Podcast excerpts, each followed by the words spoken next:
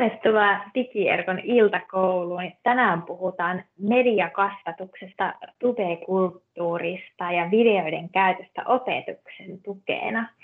Minä olen Reetta ja seurassani tänään on Kavin erityisasiantuntija Lauri Palsa ja tubeopeinakin tunnettu Mervi Maatela. Moikka! Terve! Moikka! Kiva olla täällä.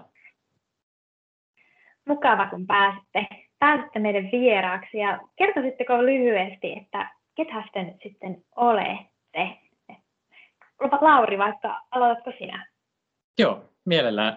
Äh, joo, mun nimi on Lauri Palsa. Mä toimin kansallisessa audiovisuaalisessa instituutissa erityisasiantuntijana, erityisesti nyt tässä niin kuin mediakasvatustiimissä. Et Kavi on opetus- ja kulttuuriministeriön alainen virasto, jonka yhtenä tehtävänä on edistää mediakasvatusta ja mediataitoja Suomessa. Eli tämä tarkoittaa, että eri aloilla myös tuetaan sitten mediakasvatusta kouluissa. Mulla on sille mainitsen myös taustasta, että vapaa-ajan harrastuksena myös tutkin tuolla Lapin yliopistossa ja teen sinne myös väitöskirjaa nyt erityisesti monilukutaitoon liittyen ja laaja-alaista osaamisesta, niin mä ehkä sieltäkin näkökulmasta tässä, tässä meidän keskustelussa nyt tuon jotain näkökulmia esiin. No niin, eli meillä on tämmöinen varsinainen mediakasvatuksen asiantuntija täällä, täällä sitten paikalla. Ja sitten Mervi. Joo, mun nimi on Maatela Mervi. Mä oon ammatiltani luokan opettaja. Mä oon ollut melkein 20 vuotta tuolla kentällä opettamassa ja nyt sitten viimeiset neljä vuotta tehnyt enemmän niin freelance-puolella tuota opettamisjuttua. Eli mä opiskelen nykyään AV-media tuolla Lapin yliopistossa – ja päädyin tekemään vähän niin kuin työharjoittelun merkeissä Tubekon nimistä tapahtumaa ja tutustuin YouTube-kulttuuriin. Ja tein sitä loppujen lopuksi neljä kesää ja olin siinä vahvasti mukana. Ja sen myötä ja muutenkin mä olin jo tosi paljon tehnyt aina oppilaiden kanssa videoita ja, ja miksi mä halusin lähteä lukemaan vähän lisää mediakulttuuria ja oppimaan tekemään vielä enemmän ja paremmin videoita. Ja, ja tämän Tubekonin ja mediakastusopintojen myötä niin sitten yhdistin nämä mukavasti keskenään ja nyt mä sitten olen toiminut kouluttajana ja mä käyn puhumassa YouTube-kulttuurista erilaisissa tapahtumissa ja sitten pidän koulussa videopajoja Tube nimellä ja tänäänkin on kouluttanut kaksi porukkaa, toisen tuonne Pohjois-Suomeen ja toisen Vantaalle tekemään animaatioita ja editoimaan Kinemasterilla. Ja mun ehkä semmoinen isoin missio tällä hetkellä on se, että mä saisin opettajat innostumaan videon käytöstä opetusvälineenä ja oppimisvälineenä, koska oppilaathan sen osaa jo. No niin, mielenkiintoista. Täällä on sitten, sitten on tubekulttuurin asiantuntija ja toisessa, toisessa päässä. Ja katoinkin, että sulla on YouTubessa tämmöinen kiva joulukalenteri. Kyllä. Nyt on no päässyt niin, kiinni todelliseen joo, tubettamisen maailmaan, koska tässä kun tubettajien kanssa on pyörinyt kiertueella ja tapahtumissa, niin ne on aina sitten sitä valittanut, kuin raskasta se on, jos joka päivä vaikka julkaisee videon tai kolmekin videota viikossa. Ja nyt kun sitten itse haastoin itseni julkaisemaan joka päivä yhden videon, niin on siinä kyllä tekemistä. Että nyt on niinku tubetettu todellakin. Ja, ja kaikista laitteista on yhtä aikaa hajonnut akut ja muistit ja muuta vastaavaa. Että on ollut, mutta toisaalta tämä korona-aika on nyt pakottanut olla täällä kotitoimistossa, niin onpa halu aikaan näprät. No niin, kyllä. Jep, mutta eiköhän me lähdetä pureutumaan näihin meidän päivän tai iltakoulun aiheisiin. Ja aloitellaan nyt tällä mediakasvatusteemalla, mutta ihan ensimmäiseksi niin keskustellaanko vähän siitä, että mitä se mediakasvatus nyt oikein itse asiassa on. Että varmasti kaikki Suomen opettajat on termin kuulleet ja se on tuttu, mutta, mutta mitä se käytännössä itse asiassa on? No siis mediakasvatushan tosissaan, niin kuin sanoin, niin se on varmasti kyllä kovin tuttu asia myös suomalaisessa opetuskentässä, että se on ollut opetussuunnitelmissa jo ihan 70-luvulta lähtien. Et se vaan ainut aina, että mitä sillä tarkoitetaan, niin se tietysti riippuu, että minkälainen se nykyinen mediakulttuuri aina, aina silloin on. Et silloin just kun viittasin tähän 70-lukuun, niin silloin puhuttiin esimerkiksi joukkotiedotuskasvatuksesta, ja se ehkä näkyy siitä näkökulmassa, että tämmöinen joukkotiedotuksen kannalta, mutta sitten just tämmöinen viestintäkasvatus ja medialukutaito, mediakasvatus, nyt ehkä korostuu myös tämmöiset monilukutaidon näkökulmat mediakasvatuksessa, niin ne on ehkä semmoisia keskeisiä käsitteitä, mikä, mihin tähän liittyy. Ehkä sitä mediakasvatusta voi olla vähän ehkä vaikea, tai mä en ehkä haluaisi erottaa sitä niin kuin miksikään omaksi erityisalueekseen, vaan kyllä mä näen, että tämmöisessä nykyisessä mediamaailmassa, missä me eletään, niin mediakasvatuksella on olennainen osa ihan kaikkea sitä peruskasvatusta. Ehkä semmoinen olennainen rooli, mikä, mikä on hyvä tiedostaa, on se just se median rooli. Ei, ei vaan tässä meidän niin kuin yksilöiden omassa elämässä, mutta sitten myös laajemmin yhteiskunnassa ja kulttuureissa. Et se ehkä, et kun tiedostaa sen median merkityksen, että me, kuinka paljon esimerkiksi ne tiedot, mitä me, mitä me tiedetään maailmasta, on mediavälitteisiä, tai sitten meidän välinen vuorovaikutus, että kuinka paljon siihen myös medialla on merkitystä, niin se ehkä korostaa tai auttaa havaitsemaan ainakin sitä median merkitystä ja sitten ehkä korostaa myös sitä media, mediakasvatuksen merkitystä. Ehkä semmoinen perusmääritelmä, jos haluaa kuvata, niin mediakasvatuksen voi ymmärtää tämmöisenä pedagogisena toimintana, eli se on semmoista tavoitteellista vuorovaikutusta, jossa sen kasvattajan ja kasvatettavan välillä tavoitteena on sitten edistää medialukutaitoa. Et se on, medialukutaito on ehkä semmoinen keskeisin käsite, mikä tuossa mediakasvatuksen kentällä on, mikä erottaa sitten mediakasvatuksen muusta kasvatuksesta. Mediakasvatus tietysti riippuu, että mitä se käytännössä tarkoittaa, niin se voi tarkoittaa tosi paljon erilaisia asioita, riippuen esimerkiksi siitä, että missä kontekstissa mediakasvatuksesta puhutaan. Että se on semmoinen Suomessa olen tämmöinen kuvaava asia on esimerkiksi se, että se on usein aika laaja-alasta, että mediakasvatusta tapahtuu niin kirjastoissa, varhaiskasvatuksessa, perusopetuksessa, nuorisotyössä, kulttuurialalla ja niin edespäin. Et se, et se riippuu tosi paljon aina siitä kontekstissa, että missä, minkä, minkä alan esimerkiksi mediakasvatuksesta puhutaan. Tai että mitä, jos perusopetuksesta miettii, niin sitten vaikka, että missä oppiaineessa mediakasvatuksesta puhutaan. Kiitos, se oli kattava vastaus ja se varmaan ilmenikin, että asia ei ole niin yksiselitteinen ja yksinkertainen, että, että se on aika, aika tota ketterä ja joustava termi, että, että riippuu missä kontekstissa ja missä ajassa siitä puhutaan. No, millä tavalla mediakasvatuksesta tällä hetkellä kehitetään Suomessa ja mitkä asiat sun mielestä siinä tällä hetkellä etenkin korostuu?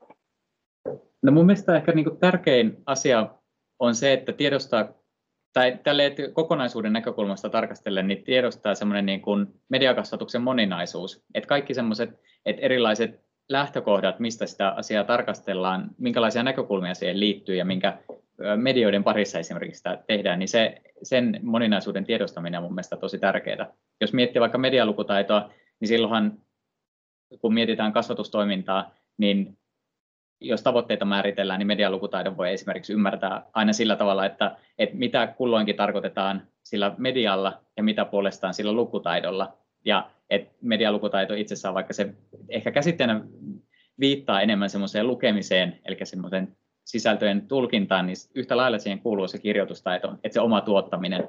Ja se, se on mun mielestä semmoinen tosi tärkeä asia, mikä, mikä on ehkä nyt tämänkin keskustelun yksi semmoinen teema, kun miettii sitten taas tubekulttuuria, niin sitten, että minkälaisia medialukutaitoja siihen itse tuottamiseen liittyy.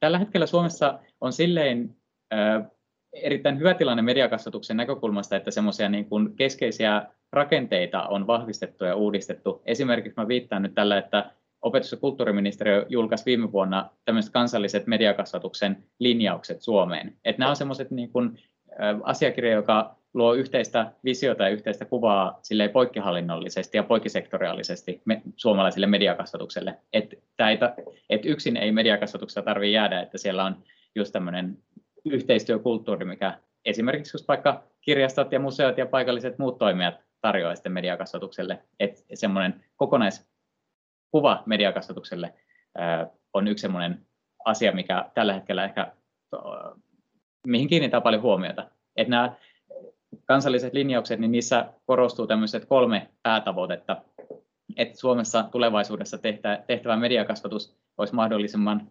systemaattista, kattavaa ja laadukasta. Että noi on ehkä semmoiset teemat, mitkä nyt tällä hetkellä mä ainakin tunnistan, että on tärkeitä ja merkityksellisiä. Joo, no vastasitkin sitten tuohon tulevaan kysymykseen, että mitkä ovat nämä polttavimmat tärkeimmät teemat, mutta se tulikin sitten tuossa, tuossa jo käsiteltyä, niin hypätään sitten seuraavaan kysymykseen, että mitkä asiat sun mielestä niin kuin meillä täällä Suomessa on mediakasvatuksen kannalta hyvin ja mitkä taas, no, mihin ehkä kannattaisi kiinnittää huomiota, en voi sanoa, että mitkä asiat on huonosti, mutta mihin ehkä kannattaisi kiinnittää täällä huomiota? No ehkä jos miettii nyt niin kuin koulua ja opetusta, niin Suomessa mediakasvatuksella on tosi hyvä tilanne siinä mielessä, että mediakasvatus on jo pitkään ollut osa opetussuunnitelmia ja medialukutaidot, että se rooli on vaan aina vaihtunut tietysti, että uusien opetussuunnitelmien myötä, niin mä uskon, että se niin kuin opetussuunnitelman perustaisuus on yksi semmoinen tärkeä keskeinen vahvuus, mikä Suomessa on. Mutta toisaalta siihen liittyy myös sitten haasteena se, että, että se medialukutaito on ripoteltu, että se merkitys vahvasti tunnistetaan kyllä opetussuunnitelmissa, mutta se on ehkä jäänyt silleen ripotellen.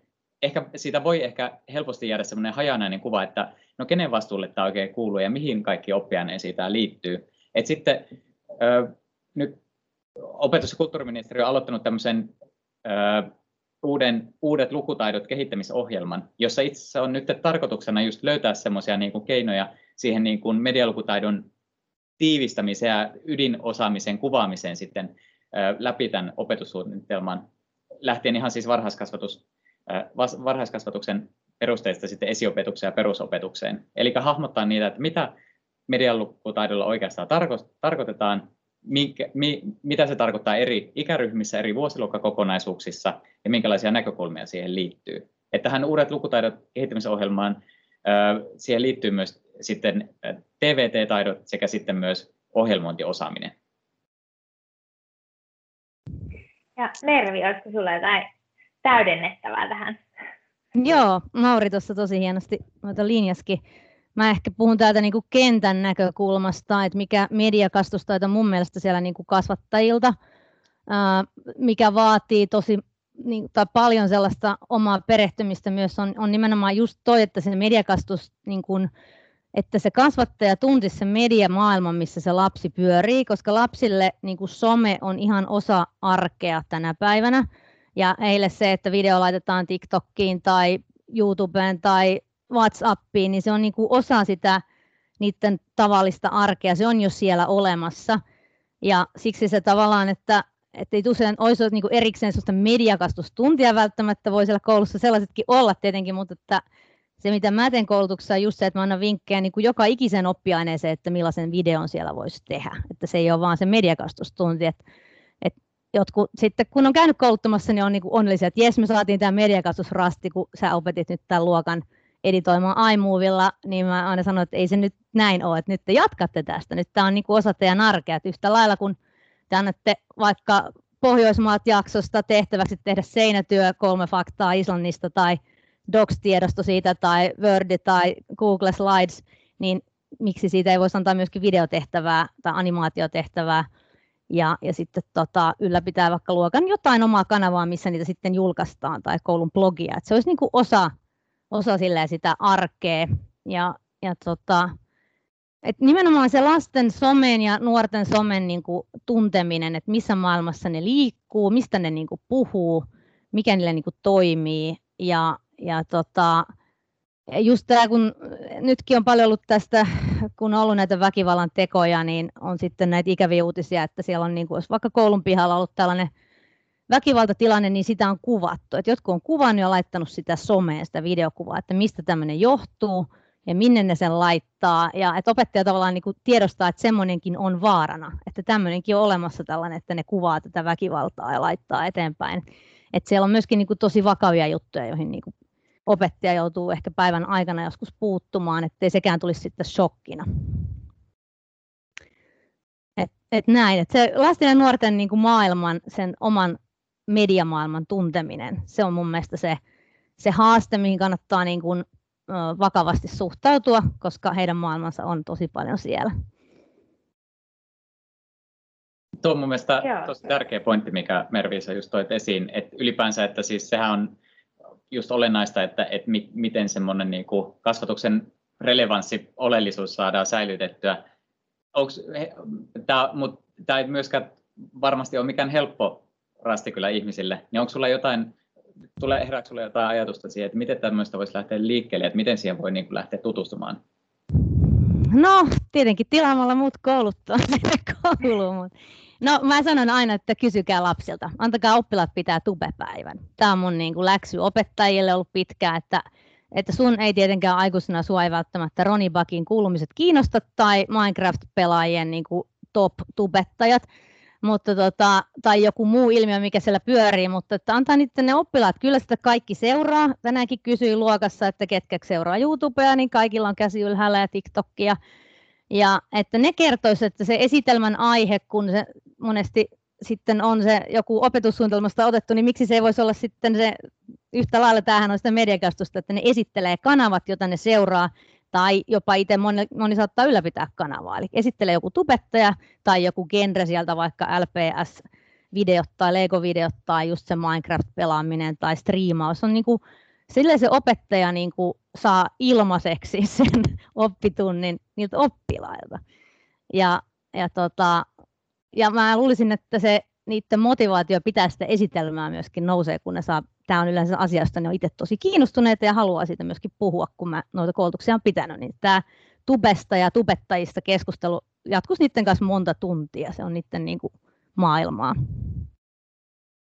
Ja myöskin niistä vaaroista, että mitä ne on itse kohdannut siellä, että siinä se sitten tulee, että, että monesti kun siellä on jollakin ollut kanava ja sitten ne kertoo siinä mulle, että mulla oli oma tubekanava, mutta lopetin, kun mua kiusattiin.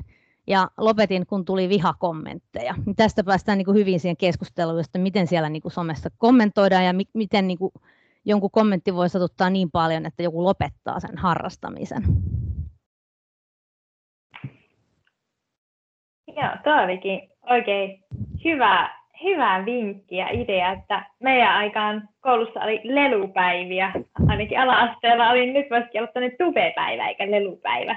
Kaikki esittelee oma lempi, lempi tube-kanavansa, niin toi Kyllä. olikin oikein, oikein hyvä kuulonen idea siitä, vaan nyt vinkit, vinkit tota, käytäntöön.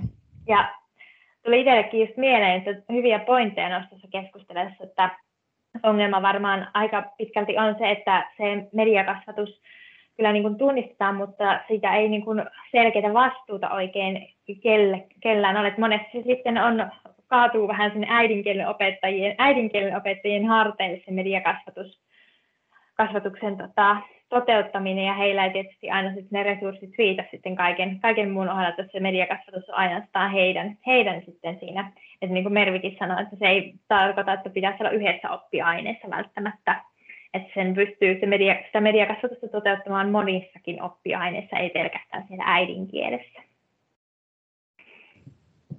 Joo, ja siihen liittyy just että jos miettii sitä niin kuin moninäkökulmaisuutta tai monina, mediakasvatuksen moninaisuutta, niin se ei ehkä ole, anna kovin kattavaa kuvaa, että jos sitä tarkastellaan aina vain niin kuin yhden oppiaineen näkökulmasta, että kyllä se medialukutaito, jos sitä pohditaan vaikka historian tai yhteiskunnan näkökulmasta, niin se voi olla tosi erilainen kuin äidinkielessä tai sitten esimerkiksi taideaineissa, missä sitten taas visuaalisen osallisuuden näkökulmat esimerkiksi tai visuaalisen kulttuurin näkökulmat voi korostua.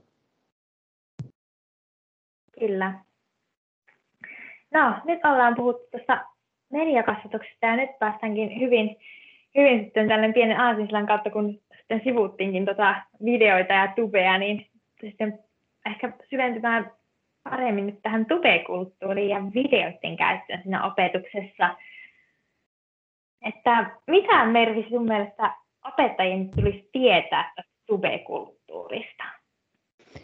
No joo, tosiaan niin kuin annoin tuon vinkin, että se tubepäivän avulla se aika hyvin, ainakin se, että mitä se tietty ikäryhmä seuraa ja missä maailmassa ne elää, niin tulee, tulee esille, mutta ylipäänsä se pitää tietää, koska kyllä niin kuin kasvattajat, jotka on lasten ja nuorten kanssa tekemissä, niin pitää tietää heidän maailmastaan paljon. Ja yhtä lailla kun he tietää siinä alueella olevat jalkapalloseurat ja partioharrastukset ja baletit, mihin voi kannustaa omia oppilaitaan, kun näkee heissä lahjakkuutta ja innostusta, niin yhtä lailla sen opettajan niin kuin mun mielestä niin kuin, että mä oon kannustanut siis tosi monia oppilaita tekemään videoita, joilla on ollut vaikka vähän niin kuin oma harrastus hakusessa ja ne on innostunut siitä ja löytänyt kivaa tekemistä ja sieltä parista sitten uusia, ihan uusia juttuja ja väyliä. Mä esimerkiksi koulutin Ivalossa tosi pientä koulua, sinne oli kokoontunut Lapin alueen kouluja ja tota, siinä luokassa, yläasteen luokassa, niin oli aika lailla semmoinen poikaluokka ja kaikki harrasti siis jääkiekkoa ja moottorikelkkailua ja ei siellä oikein muuta voinut tehdäkään siellä, siellä perukoilla. Mutta sitten siinä oli yksi poika, joka sitten tota, sanoi, että ei häntä noin kiinnosta ja häntä kiinnosti tietyt animekulttuurit ja muut ja sanoi, että hän on löytänyt sitten taas YouTubesta ne, jotka sitä kanssa harrastaa ja, ja tota, omat ryhmät ja, ja itse alkanut harrastaa sitä ja tekemään sitä videoita, niin, niin se tavallaan niin kuin sitoo myöskin noita lapsia ja nuoria yhteen. Mutta ylipäänsä se, että ne tubettajat on niinku tosi isoja vaikuttajia, niitähän influencers niinku englanniksi, ja, ja tota, niitä tosiaan seurataan, niiden elämä on kauhean tärkeä tietää, että Miisalta tulee video vaikka kello neljä keskiviikkoisin, että mä oon nähnyt, kun oppilaat menee niin kuin siis, siis koulualueen ulkopuolelle avaa kännykän, kun nyt sieltä on tullut uusi video ja se pitää nähdä ekana, että sen tubettajat tulee kauhean läheisiksi niille ja tärkeiksi vähän niin kuin omaksi isoveljeksi tai siskoksi, jonka elämää seurataan tarkasti ja, ja otetaan sieltä paljon vaikutteita. Ja onneksi nämä nyt on niin kuin tubettajat ainakin Suomessa, niin kuin ketä eniten seurataan Roni Bakit ja Miisat ja, ja kumppanit niin tiedostaa oman, oman vaikuttajan roolinsa ja puhuvat hyvistä asioista, kiusaamista vastaan ja, ja kestävän kehityksen val, valinnoista. Siellä Miisa on esimerkiksi tällainen, niin kuin, ää, joka syö kasvisruokaa ja, ja tota, puhuu niin terveistä elämäntavoista ja, ja ilmastonmuutoksesta ja, ja tota, sitten siellä on Miklu ja Roni veljekset tehnyt jo kirjoja, samoin Elina Sofia ja Deata ja, ja itse kun olen pitänyt fanitapaamisia, niin siinä oli esimerkiksi Roni Back oli just julkaistu kirjan ja, ja tota, mulla oli 500 fania siellä jonossa risteilyllä ja niillä oli joka toisella se Roni Backin kirja mukana ja he halusivat siihen tietysti nimmarin. Ja moni sanoi, että tämä on eka kirja, jonka mä oon ikinä lukenut. Että jos joku alkaa lukea kirjoja sen takia, että se on lukenut Roni Backin tupetteen käsikirjan tai Miklun maailman parhaan kirjan, niin vaikka nyt sisältö nyt ei olisikaan ehkä elämää suurempaa proosaa.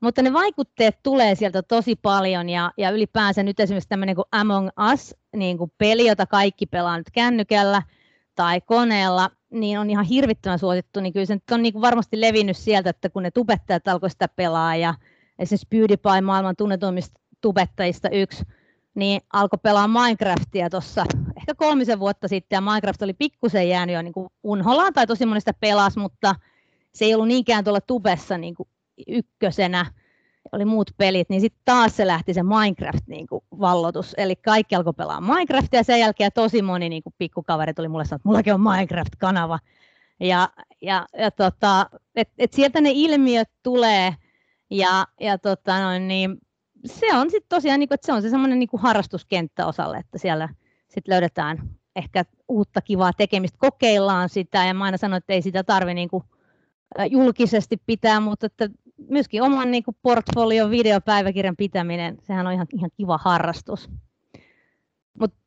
Niin, en mä mulle pelkkää positiivista. Sieltä myöskin saa paljon ideoita sieltä YouTube-kulttuurista niin kuin oma opettamiseen. Että onhan siellä hirveästi hyvää opetusmatskua ihan vaan, että jos sä tietoja Egyptistä, niin kyllähän sieltä löytyy vaikka mitä dokumenttia ja, ja, ja sellaisia, niin kuin, sieltä mä oon itse saanut inspikset omaan opettamiseen, omiin tubepajoihin, että mä käytän niitä YouTuben genrejä hyväksi, että on tosi paljon jännempää tehdä top kolme video Islannista kuin faktavideo Islannista. Se top kolme siinä edessä, kun YouTubeskin on tai amazing facts, niin se vaan jotakin motivoi kummasti enemmän ja niinpä niitä sitten syntyy. Se, mikä mulla herää just tuohon niin tupekulttuuriin ja sen mahdollisuuksiin liittyen, mikä mun mielestä oli hieno esimerkki toi, että kun sä mainitsit tuosta Ivalon ää, tilanteesta, tai se voi olla missä tahansa, mutta että, että sen niin kuin median avulla sä pystyt periaatteessa niin kuin löytämään jonkun oman yhteisön myös sieltä niin kuin, verkon kautta ja löytämään ehkä semmoisia niin kuin toimintamahdollisuuksia tai olemisen tapoja, joita ei välttämättä muuten siinä omassa elinympäristössä välttämättä ehkä tulisi niin näkyväksi. Et se on mielestäni tosi hieno tämmöinen niin kuin moninaisuuden ja tasa-arvoisuuden näkökulma, mikä on tosi, tosi hyvä.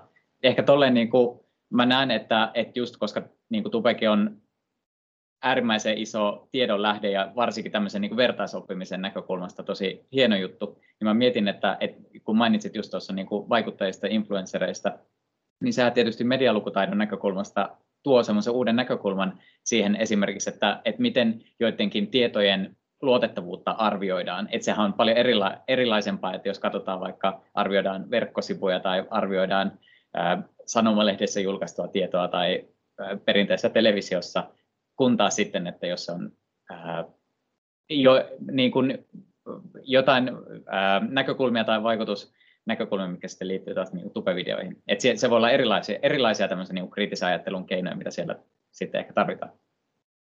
Kyllä. Mutta täytyy tuohon sanoa vielä, että Roni Back, Suomen yksi suostumista tubetteista tällä hetkellä, niin hän julkaisi aina uutisvideon, joka on tota, olin yhdessä tilaisuudessa just puhumassa, missä sitten Ylen edustaja sitten oli sitä mieltä, että no mutta sehän on Roni Backin uutiset, eihän ne nyt ole niin kuin tosi uutisia.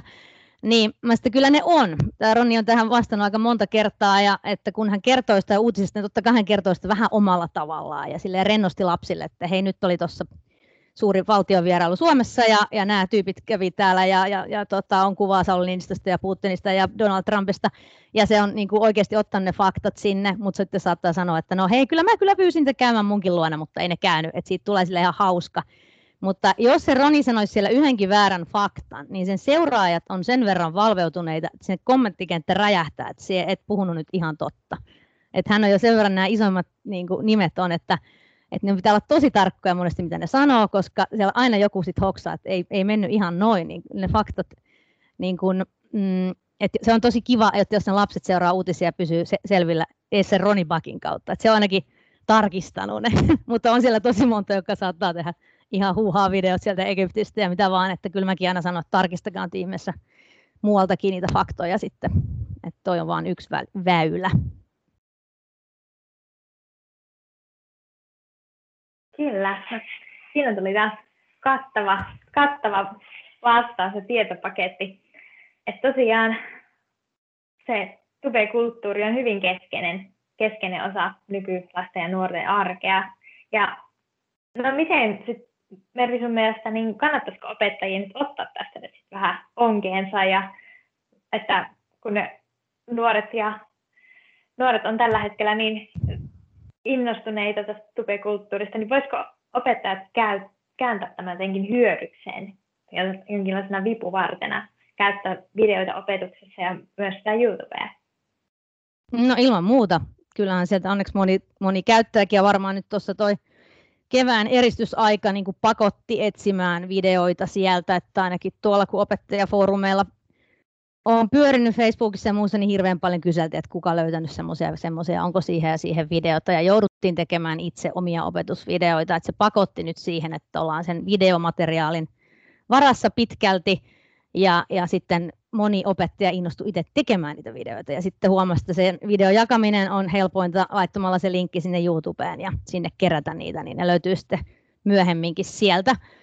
Ää, no kyllä mä niin kuin uskoisin, että se sieltä ainakin, sitä mä nyt aina kannustan niissä mun koulutuksissa ja näytän mahdollisimman paljon niin kuin esimerkkivideoita, että millaisia idiksiä sieltä voi ottaa. Esimerkiksi niin kuin tutorial-videot, do-it-yourself-videot, tämmöiset näin teet-videot, niin moni ope on niitä varmaan katsonut, kun on tietänyt että pitää käsityötunnilla opettaa lapasen tekoon, niin itse katsomassa, mutta nyt esimerkiksi opetussuunnitelma käskee tekemään oppilaankin semmoinen omat työvaiheet niin näkyväksi ja tekee omia työportfolioita, niin sieltähän niin kuin, jos jostain, niin saat, ne osaa ne lapset, ihan mahtavaa, kun niille sanoo, että hei, teepäs tutorial-video tästä, niin ne on katsonut niitä sen verran jo paljon, että ne kaikki osaat, ne aloittaa sen sillä, että esittelee ne ensin, että tähän tekemiseen tarvitset, niin lähtee niin kuin tavallaan, ne on sen verran paljon niin kuin kuullut, kuullut niitä kuitenkin jostain, että ne osaa heti tavallaan niin kuin matkia sitä, että miten se tutorial-video esittele tarvikkeet, nämä tarvitaan tähän. Sitten alkaa se vaiheiden kuvaaminen. Mutta tuohon se video on niin kuin esimerkiksi tosi hyvä ja YouTube, jos joku, niin on täynnä näitä näin teet puuveneet videoita, että sieltä vaan inspiroitumaan. Joo, mä mietin, että toi varsinkin toi videoiden käyttö ylipäänsä, että se ei vaan niin kuin monipuolista tai ettei sitä niin kuin pedagogista suunnittelusta niin kuin monipuolisempaa tai semmoista niin kuin pedagogista relevanssia, mutta ylipäänsä siis, että sit, sehän on niin kuin myös opetussuunnitelman tavoitteiden mukana, jos miettii vaikka laaja-alaista osaamisesta, monilukutaitoa, niin tuommoinen, että, että hyödynnetään, että opitaan käyttää, ymmärretään laaja, laaja-alaisesti esimerkiksi mitä teksteillä tarkoitetaan, niin videohan on siitä loistava, että sehän yhdistää tosi paljon erilaisia viestinnän tapoja, merkityksen annon keinoja, tuommoisia symbolijärjestelmiä. Et videohan, sehän ei ole vain videota, vaan että siinä on kuitenkin, puhutaan aina niin kuin, voidaan, voidaan olla animaatioita, on ääntä, puhetta, musiikkia, erilaisia tehosteita ja vaikka mitä.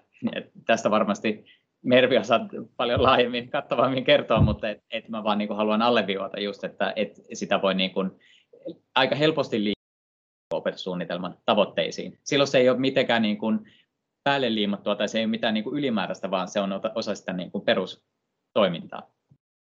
Kyllä, juuri näin.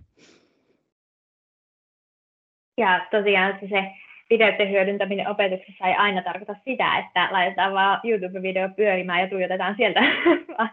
se voi käyttää muullakin tavalla, että ihan sitä, että tehdään itse niitä videoita, tai niin kuin sanoitkin, että portfoliotyylisesti, tai että työvaiheet vaikka kuvataan. kuvataan. Ja sitten ihan tällaiset, niin kuin, mitä mulla nyt, no tänäänkin just pajassa, että oli, oli joulu tulossa ja, ja tehtiin pieniä animaatioita. Mulla oli ekaluokka siinä, jotka ei vielä osaa kirjoittaa, ja eikä se kirjoittaminen esimerkiksi kaikille kauhean niin kuin helppoa ole vielä isompanakaan oppilaana. Niin sitten kun sä laitat ne animaatiohahmot sinne niin kuin liikkumaan ja sä kerrot sitä pientä tarinaa, lapsihan on niin kuin leikin maailmassa heti, kun se saa ne maskotit tai on piirtänyt omat hahmot. Ja sitten se kertoo sitä siihen videolle, kun siihen animaatioon saa puhuttua sen. Niin sehän on niin kuin, siinä oli äikän tunti taas. Hän on kirjoittanut tarinan, miettinyt siihen juonet, siinä on päähenkilöt, siinä tapahtuu jotain.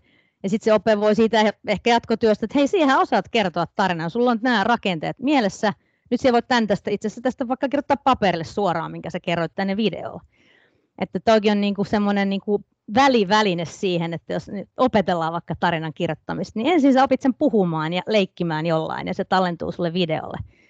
Niin, niin tuosta mä esimerkiksi tykkään hirveästi, kun ne opettajat aina on silleen, että vau, että toikin kaveri, että mä ajattelin, että ei se, niinku, ei se mitään tekstiä saa aikuiseksi, niin silloin on mielettömät mielikuvitusmaailmat siellä olemassa, jotka se sitten pystyy kertomaan suullisesti kuitenkin. Kyllähän se, on joku sellainen asia, mistä innostuu, että just että esimerkiksi jos on se videon tekeminen, mikä innostaa sitä oppilasta, oppilasta sitten kirjoittamaan sen käsikirjoituksen siihen tarinaan, niin sehän on oikein oiva oiva niin kuin motivaattori siihen. Ja nimenomaan varmaan noissa videoiden teoissa niin kun siinä yhdistyy monet erilaiset, kun puhutaan tämmöistä tulevaisuuden taidoista, niin tämmöiset yhteistyötaidot ja ongelman ratkaisukyky ja tarinoiden kirjoittaminen ja, ja, ja itsensä johtaminen. Siinähän on tosi paljon tämmöisiä tärkeitä, tärkeitä taitoja, mitä siinä sitten tulee kehittäneeksi. Joo, ja kyllä ne kummasti ne faktat, niin kun jos sulla on vaikka faktavideo siitä Islannista, niin ne itsekin niin kuin etsiä semmoisia kiinnostavia, että ne tajuaa, että ei tämä, niin kuin tämä pinta-ala tai niin kuin asukasluku on niin kauhean jännä, vaan ne niin kuin alkaa etsimällä etsiä, että mistä mä tekisin sen animaatio. Sitten ne löytää jonkun jännä juttu jostain keiseristä ja sitten ne alkaa piirtää sitä ja värkkää sen animaation siihen valmiiksi. Ja, ja sitten laittaa sen top kolme faktaa Islannista videon ja on kirjoittanut vielä siihen niistä keiseristä jonkun jutun, niin ihan varmana jäi mieleen nimittäin se asia että sä oot niin työstänyt sitä ja miettinyt, miten se siihen videoon tulee ja miten mä sen havainnollistan, kun sä olisit sen Wikipediasta jostain copy-pastannut tai mm. laittanut muualle, että mm. siinä kumminkin tulee työstettyä sitä ja mietittyä, että mikä tässä nyt on se pointti ja minkä mä tästä haluan niin kuin esittää ja miten. Niin, niin se on myös siinä niin kuin hyvä puoli. Kyllä, ja niitä esiintymistaitoja nimenomaan. Niin. Ja niin kuin toisille opettamista. Mm. Kyllä. No, Tota, mihinkä suuntaan sun mielestä nämä, tai Lauri tai Mervi molemmat, niin, mihin olette nä, näette, että tämä tämmöinen tubekulttuuri, mediakulttuuri ja, ja varsinkin niin videoiden osalta niin on menossa? Tuntuu ainakin omasta näkökulmasta katsottuna, että nämä videot vaan koko ajan lyhenee ja lyhenee ja lyhenee, että nyt ollaan TikTokissa, voiko ne videot enää tästä niin kuin lyhentyä, että, että tota, miten pituudet, efektit, että lyhen, lyhentyykö tämä mediasisältö koko ajan vaan ja tulee entistä räiskyvempiä ja sisältöjä vai mikä on teidän no, näkemys? No, joo, kyllähän se siihen on mennyt. Ja, ja tosi monella tubettajalla on siinä rinnalla TikTok-kanava. Ja, ja sitten jotkut sanoo, että en mä katso siltä niitä videoita, mä katson siltä vaan niinku, tai Instastoreja ja tai snappivideot, että siinä on niin kuin, vähän niin kuin ne kaikki väylät käytössä ja, ja, tota, ja se TikTok tietysti on niin nopea, siellä on niin paljon filtreitä, että sun ei tarvi niin kauheasti editoida ja käyttää sitä vaivaa sen videon tekoon ja siellä on niin miljoona niitä sellaista valmista haastetta, mihin sä vaan lähet mukaan ja, ja, ja oot siitä yhtäkkiä tehnyt sen samanlaisen kuin kaikki muutkin. Että tota, siinä on niin kuin oma viehätyksensä. YouTubehan on itse lanseeramassa nyt, oliko se Intiassa jo aloitettu tämmöinen YouTube Shorts, eli sinne tulee niin kuin lyhyitä, lyhyitä videoita nostetaan niin kuin enemmän sinne esille, että sinne tulee oma juttu. Että kyllä nekin on sen tajunnut, mutta en mä tiedä, kyllä se varmaan niin kuin, aina mä tuolta kanssa yritän kaikki kysyä, että mitä YouTubelle tapahtuu niin kuin isona tai pysyykö se tolleen, että voihan sillä tulla taas joku kelle kaikille, mitä voidaan tietoturvajuttuja tai mitä ikinä, että nämä, nämä TikTokit ja muut saattaa kaatua ihan minä päivänä tahansa, mutta sitten tulee aina joku uusi tilalle. Sitten tulee aina joku uusi. Ja en mä usko, että se video niin kuin muotona mihinkään häviää, että kyllä se on niin ylivoimainen niin kuin ilmaisun ja havainnollistamisen niin kuin juttu, että se vaan sitten jotenkin elää se formaatti, missä se on, mutta mutta en mä tiedä, musta tuntuu, että ihmiset ehkä kumminkin välillä kyllästyykin siihen, että, niinku, että siihen mä haluan luottaa, että niinku siihen jatkuvaan videon tollotukseen, että kyllä, niinku, kyllä se kirja esimerkiksi on niinku kiehtonut aika, tehnyt mun mielestä jonkun verran niinku paluuta, että niinku halutaan tehdä jotain pitkäkestoisempaakin ja, ja tehdä joku hyvä video. Että aina kun tulee joku malli jostakin, että joku on tehnyt jonkun hienosti, niin sitten se taas tarttuu. Niin ehkä joku pitempiä videoita, niin niinku mallitus taas jostain tulee ja sitten kaikki haluakin tehdä niitä taas. Että Nämä, nämä tulee ja menee, mutta en mä niin olisi huolissaan, että ne semmoiset kahden sekunnin pituiseksi menee. Ei ne voi oikein tuosta enää lyhentyä. Sitä, se ehkä mulla heräsi jotenkin tästä mieleen, että, että se varmaan jotenkin niin kuin edelleen niin kuin monipuolistuu, että semmoinen niin kuin, kun, et, et kun puhutaan tupekulttuurista, niin se, et eihän ole olemassa mitään yhtä ainutta tupekulttuuria, vaan että siellä sisällä on vaikka minkälaisia niin kuin mm. alakulttuureja ja muuta. Sitten mä mietin sitä, että et, et, nä, sitä näkee, että, että moni esimerkiksi menestynyt tubettaja, niin sehän on tosi professionaalista, se on tosi ammattimaista toimintaa, että siellä on, niin kuin, että se on kunnolla tuotettu ja se laatu on myös sen näköistä, että se on tosi niin kuin hienoa jälkeä, mutta mä uskon, että sen, sen ei myös nostaa taas muille videoiden tekijöille, että mä uskon, että semmoinen niin matala kynnys, mikä videoiden tekemiseen tällä hetkellä liittyy, niin se on tosi tärkeä asia varmasti myös tulevaisuudessa, mikä luo ehkä semmoisia just tasa-arvoisempia mahdollisuuksia osallistua ja monipuolistaa myös sitä yhteistä tätä mediakulttuuria. Ja ehkä se on mun mielestä niin kuin tosi makea juttu, että, että aikaisemmin ehkä media, kun se on ehkä vaatinut just ne, niin kuin ammattimaisen osaamisen, ammattimaisen välineistön ja että se on ollut tosi kallista ja muuta, että sen takia on ollut isot mediayhtiöt, jotka sitä mediaa on tuottanut ja se päässyt jakelemaan, niin sitten tämmöinen itse tekeminen ja itse myös välittäminen ja tekeminen ja jakaminen on tuonut sen, että se on taas rikastuttanut ihan valtavasti sitä, niin kuin, että minkälaisessa maailmassa me ylipäänsä eletään ja ket, ketkä saa näkyvyyttä, kenen ääni kuuluu mediassa, niin se on mielestäni tosi niin kuin, tupekulttuurille niin kuin, hieno asia, miten se on moninaistanut tätä mediakulttuuria. Joo, kyllähän se, mäkin olen aiheesta YouTube-maailmassa, kaikki kukat saavat kukkia, otsakkeella käynyt puhumassa joissain tilaisuuksissa just toi, että, se, tota, että siellä ei, ei sen tarvitse olla niin kuin hienosti tehty video, että se vaan lyö läpi, vaan se aitous, rososuus, semmoinen vilpittömyys, se niin kuin, mikä on ihan aina huomata. Mun yksi suosikeista viime aikoina ollut, tuossa just korona-aikaa julkaistiin tämä mikäs tämä on, tämä ihana tyttö, joka on papan kanssa laulaa. Oletteko katsoneet YouTubesta? Ja, ja tota, onko se nyt Ella ja Pappa, siis he tota, yhdessä ovat tehneet lauluja, eli tämä tyttö opiskeli taidetta tuolla ja, ja teatterihommaa Lontoossa ja joutui sitten Suomeen, tuli, tuli tota, koronan ajaksi ja pappansa kanssa asumaan ja, ja halusi hänen tarinata nauhoittaa. Ja sitten he alkoivat laulamaan yhdessä. Päättivät joka päivä julkaisivat lauluvideoja ja sitten tuli hirvittävä hitti. Ja ne niin kuin laulaa siellä papan rintamamiestalo keittiön pöydän ääressä yhdessä. Niin kuin ihanan semmoista niin kuin aitoa ja mitenkään niin kuin mistään trendikulttuurista tietämätöntä, vaan yhdessä lauletaan papan kanssa ja pappa kertoo juttuja, niin siitä on tullut niin kuin tosi iso hitti. Ja nyt se on julkaisseet kirjan ja, ja, ja sitten mä oon iloinen, että tavallaan toi väylä, että jos toi, ettei toi jos niin kuin, että tuo meni, tuli vähän niin kuin sattumalta, hän tytön oman, oman karanteenin kautta ja, ja tota, että miten kauan tuommoisella olisi mennyt lyö läpi jostain telkkarissa esimerkiksi. Niin, että YouTubessa voi yhtäkkiä joku kiva juttu lähteä tosi nopeasti leviämään ja ilman, että sitä on niin kuin hirveästi mietitty ja kelattu ja sensuroitu ja työstetty ja muuta, niin siitä mä aina niin kuin ilahun. Tuo oli mulle tosi semmoinen ihana, ihana juttu viime keväänä. Että ihana täällä lauletaan maakuntalauluja ja vaikka mitä. Mutta mä luulen, että se YouTube myöskin jo, että se varmaan, jos se nyt niin kuin tuollaisenaan säilyy ja muuta, että sinne tulee enemmän sellaista kuratoitua sisältöä, niitä on ollut jo sellaisia niin kuin mikä se nyt oli sen yhdenkin TV muuta, että siellä on tavallaan että semmoiset telkkarikanavat, että ne, jotka haluaa, totta kai nyt jos sä itse sinne kirjaudut ja alat seuraamaan pelkkiä vaikka urheiluaiheisia videoita, niin niitähän sulle sinne tyrkytetään, mutta tyrkytetään sulle kaikkea muutakin. Et, mutta tota, et siellä on enemmän sellaisia väyliä, joissa sitten voit, voit sitten katsoa vaan sitä niin kuin historiadokkareita, että ei tule mitään muuta sulle enää tyrkytellä. Ja, et veikkaa, että sellaisia niin kuin väyliä siellä ehkä enemmän aletaan hakemaan, koska mä luulisin, että yhä niin kuin vanhemmat ihmiset löytää sen pari. Mulla on niin kuin sukulaisia, jotka niin kuin 70 sanoo, että mä katso enää kuin YouTubea, jotka niin kuin vielä osaa oppinut tietokoneen käyttöön. Ja no 70 on vielä nuori, mutta tota, että et ei niin kuin vaan telkkarista kaikki jo katsottu, niin siellä yksikin pappa tuttu, niin katselee koko ajan purehusvideoita, kun hän kaipailee nuoruuden purehusreissuille. Tuo oli minusta tosi hyvä, mitä sanoit tuosta niin aitoudesta ja rososuudesta, että mun mielestä se on tosi makea juttu. Ja se, ehkä, ehkä tälleen, että jos miettii videoiden opetuskäyttöä ja opetuksella tehtäviä videoita, niin se varmasti se aitous saa näkyä. Että jokainen opettajahan tietysti on omanlaisensa, oma itsensä siinä niin kuin opettajana, niin se varmasti näkyy myös tässä, niin kuin, tai on niin kuin semmoinen voimavara, mistä voi lähteä liikkeelle videoiden tekemiseen. Joo. Lotta ja Pappa on se kanava. Se on ihan. Sitten ne juoda pitää, pitää, pitää, heti käydä katsomaan. Lotta ja Pappa, käykää katsomaan, se on aivan ihana. Joo.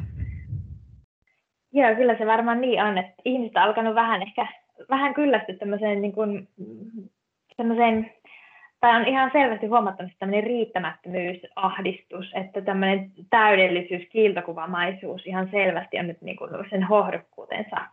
Niin kuin se on alkanut rapistua, ihmiset kaipaa tämmöistä rososuutta, aitoutta ihan selvästi. Ja varmaan siellä tube, tubekulttuurissakin sen suosio niin varmaan perustuu pitkälti siihen, että ne, siellä ne influencerit ja tubettajat on niin aitoja, mm. että heidän lähe, heihin on helppo samaistua, että heistä tulee nimenomaan, niin kuin sanoit, semmoisia isoveliä, isosiskoja ja kavereita. Että. Ja sitten mullakin muistan aina, kun yksi pikkutyttö sanoi sano jossakin fanitapaamisessa, että meistä, no seuraako pinkkupinskua tai näin. Tosi Anne, mutta en, en enää, kun se on alkanut esittää. se on alkanut esittää. Okei. Okay. Et se vaan niinku, ne on kauhean tarkkoja siitä, että niinku, miten ne... Jaa. Joku taas ei tykännyt siitä, että ne alkoi tekemään hirveästi kaupallisia yhteisöitä, mitkä tuli tuossa nyt jokunen mm. vuosi sitten niin vahvasti näkymään. Niin se ärsytti osaa ihan hirveästi ja sitten ne niin kuin lakkas seuraamasta. Että en mä halua katsoa, kun tässä on aina joku mainos. Aina mainostetaan jotain. Että, että sit se, sekin vei niin kuin tavallaan sitä tubettajan uskottavuutta. Teekö sitä nyt oikeasti vain niin kuin rahan takia? Kyllä että opettajillekin vinkki, vinkki että rohkaisevia sanoa, että olkaa aitoja ja rohkeasti vaan tekemään. Joo, kyllä. mm, kyllä. No tuota, siirrytään vähän tuonne meidän kysymysten loppupuolelle, niin haluaisin teiltä molemmilta nyt kysyä, että jos te voisitte lähettää Suomen opettajille yhden viestin, se olisi noin yhden virkkeen mittainen, niin mitä te sanoisitte? Aloittaako vaikka Lauri? Öö, tä, täytyy sanoa, tämä on, ei ole mikään helppo kysymys, mutta kyllä mä uskon, että siis tänä poikkeusvuonna, että minkälaisissa erikoisissa tilanteissa koko Suomi on nyt elänyt ja koko maailma lähtökohtaisesti, niin mä uskon, että ei varmasti tarpeeksi voi tunnustusta antaa myös suomalaisille opettajille että kuinka hienosti tämä niin kuin vuosi on opetettu, tehty, kasvatettu, pidetty siltä osin Suomea pystyssä. Ja mä uskon, että, että myös se semmoinen niin kuin kehitys, kehittämisnäkökulma, mikä on näkynyt tässä niin kuin kaiken haasteiden ja vaikeuksien keskellä, niin on erittäin hieno. Että semmoisen kiitoksen ja tunnustuksen tässä nyt haluaisin välittää. Joo, mulla oli ihan sama. Mä olin tuon kanssa miettinyt ihan, että ihan tämä vaan, että teet maailman tärkeintä työtä. Että kyllä se nyt tosiaan tuossa varmaan tuo eristysajan ajan kohdalla, niin kuin, kuin paljon sen opettajan maailmaan ja päivään kuuluu, mitä kaikkea siihen kuuluu ja kuin iso vaikuttaja, influencer hän myös on, niin kyllä se on ihan älytön se, se vaikutus, jota, jota hän voi innostaa, kannustaa, nähdä lapsen vahvuudet ja, ja tukea niissä niin kuin ihan joka päivä. Ja se on oikeasti maailman tärkeintä työtä. Eli teet maailman tärkeintä työtä. Se on mun lause. Aika ihanat tämmöiset rohkaisevat sentviestit tuli nyt kaikille opettajille. Kyllä tämä on ollut kyllä aika erikoislaatuinen vuosi. Kyllä on opettajat joutunut aika paljon venymään ja opettelemaan ihan niin kuin lennosta kirjaimellisesti uutta. Mutta tuota, meillä on sitten jokaisessa jaksossa tämmöinen ketjukysymys ollut vieraille ja meillä on niin edelliset vieraat jättäneet teille nyt tällaisen kysymyksen, että kertoisitteko muutamalla päälauseella opettajille, että miten he mahdollisimman vähällä työllä kaiken arjen kiireen keskellä onnistuisi tekemään nopeasti, laadukkaasti ja vielä mahdollisesti tämmöiset kaikki saavutettavuusdirektiivit huomioon ottaen, niin laadukasta videomuotoista opetusmateriaalia. Aika, aika laaja kysymys, mutta tota, olisiko teillä tähän joku napakka vastaus? No, no joo, kyllä mä voin tuohon, niin kuin, en tiedä onko se napakka, mutta, mutta tota, Mm, no ensinnäkin se, että se kuvausväline ei tarvi, että jos haluaa laadukasta, niin tietenkin sä voit mennä kauppaan ostamaan niin kuin maailman kalleimman videokameran ja sitten yhdistää se johonkin tosi hyvään nopeaseen koneeseen, joka pystyy pyörittämään niitä editointiohjelmia, jotka on hienoja ja kalliita, mutta kun ei, sitä, ei se sitä tarvi, että yhtä lailla sanoisin vaan, että pädi on tosi että hommaa pädi, hommaa sille joku kuvaus, sellainen jalka, nuottitelinekin käy, lataa YouTube, kirjoitus sinne sisään. Jos sulla on iPad, lataa siihen iMovie, jos on Android, niin KineMaster. Ja animaatio Stop Motion Studio. Kun kuvaat, niin huolehdi siitä, että siinä on perusasiat näköisellä selkeästi ja laita siihen tekstitys. Sen voit laittaa vielä YouTubessa lopuksi, jotta se, joka sitten katsoo, jos on vaikka opetusvideo siitä, että näin lasket jakokulmassa, niin pystyy sitä itse pysäyttelemään ja näkee ne kohdat, että missä se tekstitys vaihtuu ja ja se kannattaa siihen YouTuben niin kun videon, kun lataa sinne, niin siihen tekstikenttäänkin kirjoittaa, että mitä tapahtuu minkäkin minuutin kohdalla, niin sä voit nopeasti hypätä kohtaan 2.50, kun siinä näytettiin, miten jakojäännös merkataan. Ja käytä YouTuben tutoriaaleja, ihan kaikesta on tehty opetusvideo, ja ne löytyy. Ja Mervi videokanavalta kanssa. Siinä oli mun. Onko Laurilla jotain lisättävää tähän? No toi oli kyllä tosi napakka ja helposti ymmärrettävä, no, mutta ehkä niin kun mä mietin tuota laadukkuutta, niin että se ei välttämättä just tarkoita sitä, että se niin kun olisi teknisesti kaikkein laadukkain. Et laadukas video ei välttämättä tarkoita sitä, vaan että jos miettii opetusta, niin esimerkiksi se, että toimin, et, et on ajatus jostain siitä tavoitteesta, että se liittyy jotenkin siihen niin kun opetussuunnitelman tavoitteisiin, miten sen saa, niin se mun mielestä on yksi sellainen sisällöllinen laatutekijä. Et, et, ja sieltä varmasti löytyy Just se, että keskittyy siihen pointtiin. Sen, että siellä videostakin on helppo lähteä rönsyilemään. Niin kuin, ja, mutta keskittyy siihen pointtiin ja tekee enemmän monta pientä videota, kun yrittää semmoiseen isoon ahtaan niin kuin paljon. Ja sitten minkä mä aina sanoin, että kysy lapsilta. Lapset opettanut mut editoimaan. Mä olin, meidän koulu oli silloin ekoja, jolle hommattiin mediapadit. Oltiin jossain hankkeessa mukana ja, ja mun Antti oppilas sitten näytti, että Mervi, tuosta kuvataan ja tämä on iMovie. Ja sitten me sen kanssa editoitiin 12-vuotiaan kanssa niin kuin eka, ekat jutut. Ja, niin tässä sanoisin myöskin, että hyödynnä lasten ja nuorten osaamista, jos, jos vaan mahdollista. Ne tietää yleensä uusi, uusimmat jutut, että eikö nyt kansi käyttää tota editoria. Ja, ja he sä et ole päivittänyt tuohon tota. Ne, ne käyttää niin paljon niitä laitteita ja ne itse koko ajan lataa kaikki appeja. Niin niillä on monesti ihan pientä tietoa. Eikö sä et ole päivittänyt tota? Eikö sulla on tuossa toi versio? Aha, okei. Okay. Sieltä kansi aina Ei kannata, niin, että ei kannata ottaa paineita, että itse pitäisi kaikki, vaan ei. opettaja voi olla sen oppilaan roolissa välillä. Että. Ehdottomasti. Se on tässä maailmassa niin kuin just, just tärkeä, niin kuin sanoin, se tubepäivä ja, ja anna, mm. anna tota, ja, ja luota siihen, että se oppilas, siellä monet, ja ne oppilaat on niin hyviä opettaa toisia. Oppilas oppii tosi hyvin, kun se toinen kaveri sitä auttaa.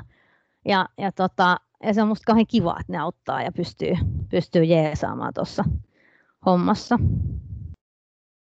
Eikä se elinikäinen oppiminen ja jatkuva oppiminen ole tämän päivän tämmöinen trendi, tämmöinen tämän päivän sana, että jatkuvasti sitä pitää kasvaa kehittyä. Niin kyllä. No, olisiko teille jättää sitten tämmöinen ketjukysymys meidän seuraavalle vieraalle, Laura Salolle, kun meidän aiheena on etätapahtumat, niiden tuottaminen ja tekeminen. Minkälainen kiperä kysymys hänelle sitten jätettäisiin? No siis mulla herää ainakin etätapahtumista mieleen se, että, että niiden yksi suurimpia vahvuuksia on se, että niihin pääsee osallistumaan paikasta ja use, joskus ehkä niin kuin ajastakin riippumatta, mutta sitten ne ehkä se osallistujan rooli voi ehkä usein jäädä myös vähän semmoiseksi passiiviseksi. Niin mä mietin, että olisi tosi kiinnostavaa kuulla, että, että onko, et, et mitkä olisi hänen näkökulmastaan tämmöiset parhaat tapat tukea semmoista niin kuin etätapahtumien osallistujien osallisuutta siinä tilaisuudessa? Toi on hyvä kysymys. Toi on tosi hyvä kysymys. Just se, että miten, niin kuin, miten saada ne kaikki sinne mukaan. Että se, tai ainakin suurin osa. Kyllä, toi on kyllä oikein, oikein hyvä, hyvä kysymys Lauralle esitettäväksi sitten meidän seuraavaan seuraavassa iltakoulussa, mutta tosiaan tässä oli nyt meidän Digierko iltakoulu tältä erää. Kiitos paljon Laurille sekä Merville, kun pääsitte tulemaan keskustelemaan oikein ajankohtaisista ja mielenkiintoisista aiheista. Mutta seuraavalla kerralla palataan tosiaan aiheella etätapahtumat ja niiden tuottaminen Laura Salon kanssa. Toivotan teille oikein mukavaa illan tai päivän jatkoa, mihin aikaan vuorokaudessa tätä podcastia nyt kuuntelettekaan. Ja meidät löydät osoitteesta tosiaan digierko.fi ja palaillaan digiteemojen äärelle pian uudestaan. Moikka!